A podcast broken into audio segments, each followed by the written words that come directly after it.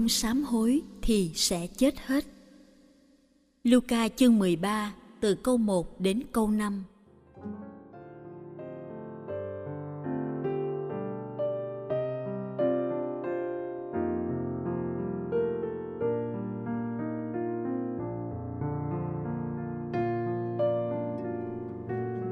Cùng lúc ấy, có mấy người đến kể lại cho Đức Giê-xu nghe chuyện những người Galilê bị tổng trấn Philatô giết, khiến máu đổ ra hòa lẫn với máu tế vật họ đang dâng.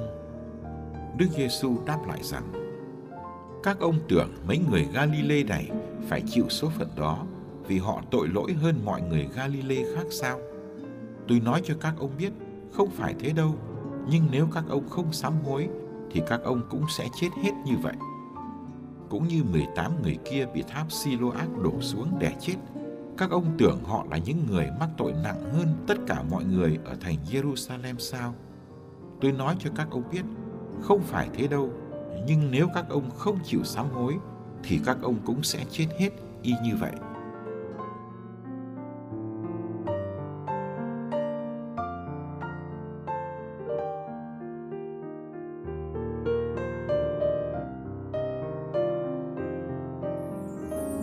Dụ ngôn cây vả không ra trái. Luca chương 13 từ câu 6 đến câu 9. Rồi Đức Giê-xu kể dụ ngôn này: người kia có một cây vả trồng trong vườn nho mình. Bác ta ra cây tìm trái mà không thấy, nên bảo người làm vườn: anh coi, đã 3 năm nay tôi ra cây vả này tìm trái mà không thấy, vậy anh chặt nó đi để làm gì cho hại đất? Nhưng người làm vườn đáp: thưa ông, xin cứ để nó lại năm nay nữa. Tôi sẽ vun sới chung quanh và bón phân cho nó. May ra sang năm nó có trái, nếu không thì ông sẽ chặt nó đi.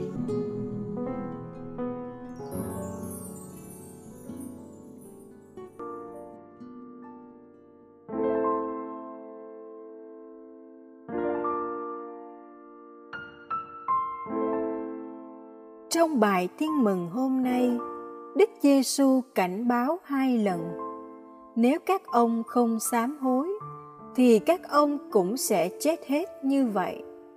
Đức Giê-xu đi từ những chuyện đau thương chết chóc của một số người ở Galilê và Giêrusalem để nhắc nhở người nghe ra khỏi sự tự mãn của mình mà sám hối.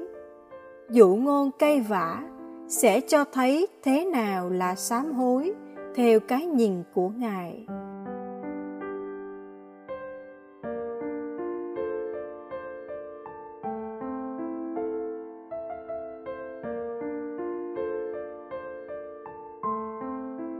Đơn giản, sám hối là sinh trái. Trái là điều ông chủ có ý nhắm đến khi trồng cây vả giữa vườn nho. Ông không trồng vả để lấy củi hay bóng mát. Cây vả có chỗ trong khu vườn và cũng có chỗ trong tâm trí ông. Ông có một người làm vườn, hẳn người này đã hết sức chăm bón cho cây vả để nó sinh trái. 3 năm trôi qua, cứ đến mùa vả, ông chủ lại đến, tìm trái và không thấy. Những hành vi này được lặp lại như một điệp khúc mỗi năm. Ông chủ đi từ hy vọng đến thất vọng. Cái háo hức khi lần đầu đến cây tìm trái chẳng còn. Ông đã kiên nhẫn, đã chờ không phải 1 năm mà 3 năm.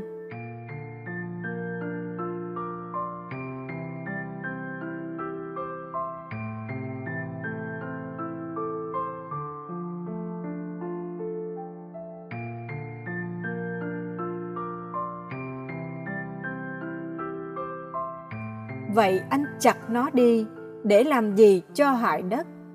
Rõ ràng quyết định này không do sự tàn ác hay nóng nảy.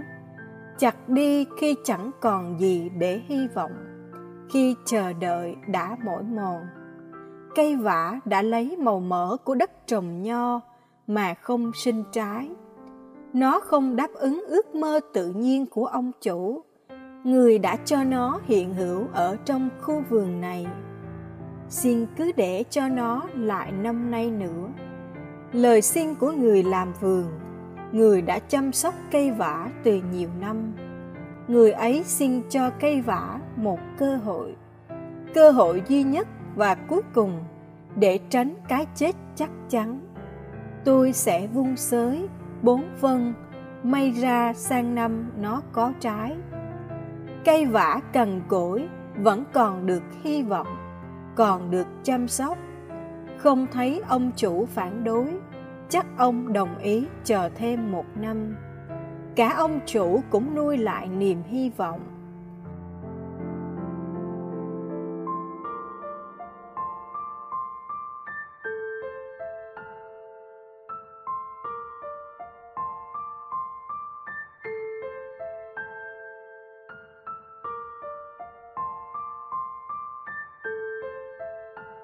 Cuối cùng, cây vả cằn cỗi này có ra trái không?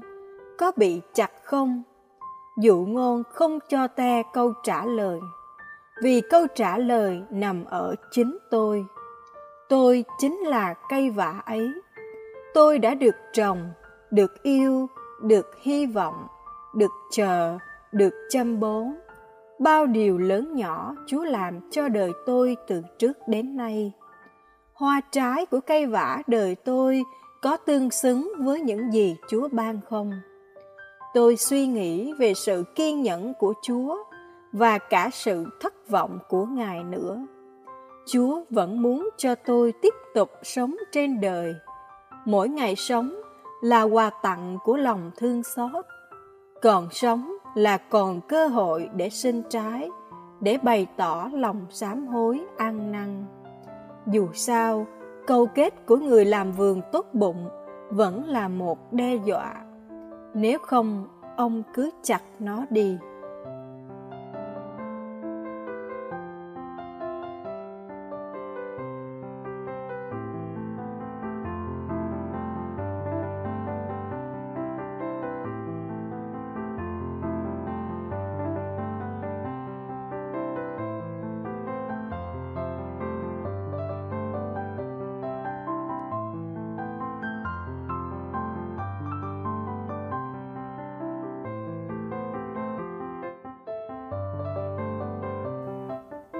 Như Thánh Phao-lô trên đường về Đa Mát, xin cho con trở nên mù lòa vì ánh sáng chói chang của Chúa, để nhờ biết mình mù lòa mà con được sáng mắt. Xin cho con đừng sợ ánh sáng của Chúa, ánh sáng phá tan bóng tối trong con và đòi buộc con phải hoán cải.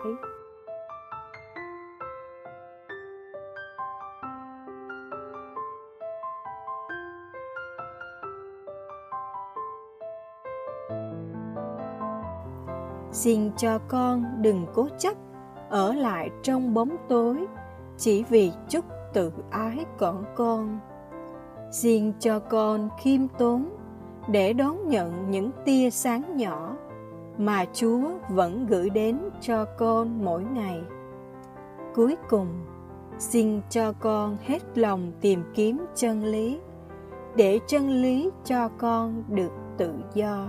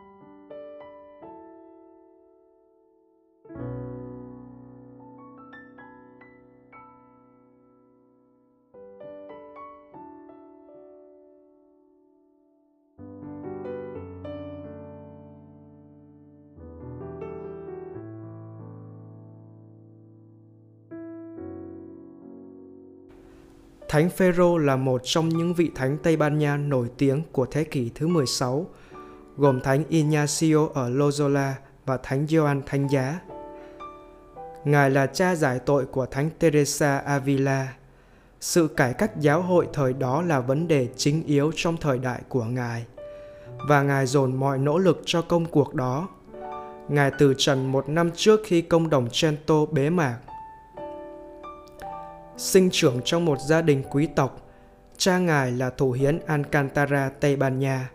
Thánh Phêrô học luật ở Đại học Salamanca và khi lên 16 tuổi, Ngài gia nhập dòng Francisco khó nghèo. Trong thời gian tu tập, Ngài chứng tỏ nhiều khả năng trỗi vượt. Ngài được chọn làm giám đốc một tu viện mới ngay cả trước khi chịu chức linh mục. Và khi 39 tuổi, Ngài được chọn làm bề trên tỉnh dòng. Ngài còn là vị rao giảng nổi tiếng. Tuy nhiên, công việc hàng ngày của Ngài vẫn là rửa chén, đốn củ cho nhà dòng. Ngài không muốn được người ta chú ý. Thật vậy, Ngài thích sự cô độc. Về phương diện sám hối, Ngài trỗi vượt về việc ăn uống kham khổ và quần áo rất đơn sơ. Người ta nói Ngài chỉ ngủ có 90 phút mỗi đêm, trong khi những người khác chỉ nói về sự cải tổ, thì Thánh Phêrô đã bắt đầu cải tổ từ chính Ngài.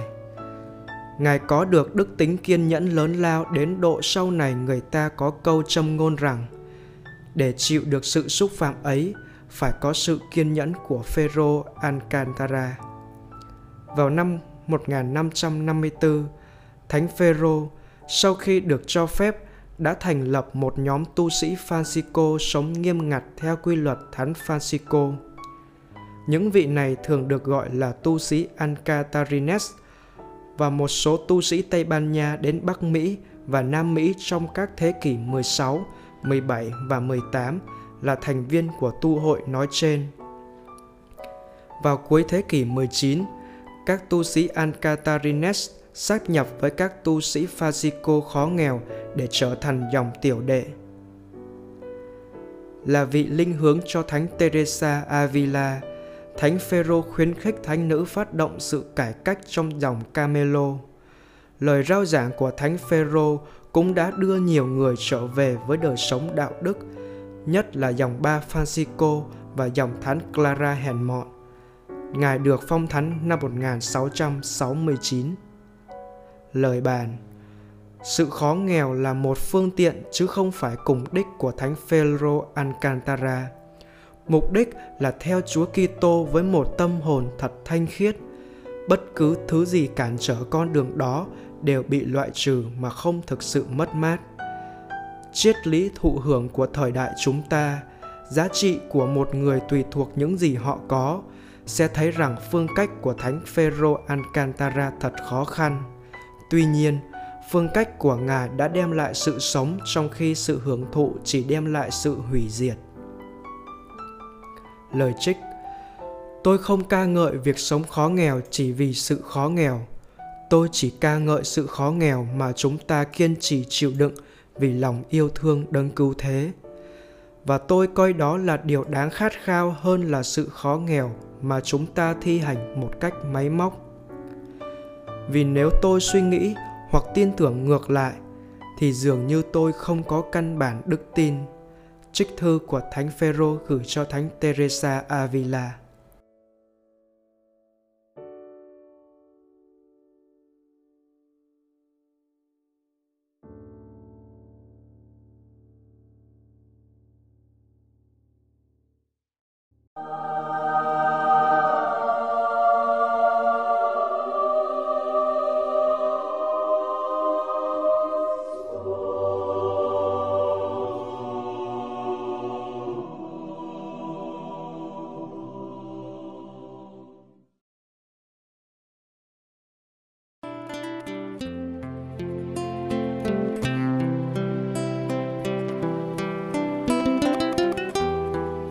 Cảm ơn quý vị đã theo dõi chương trình. Kính chúc quý vị một ngày mới tràn đầy niềm vui và ân sủng của Chúa và Mẹ Maria.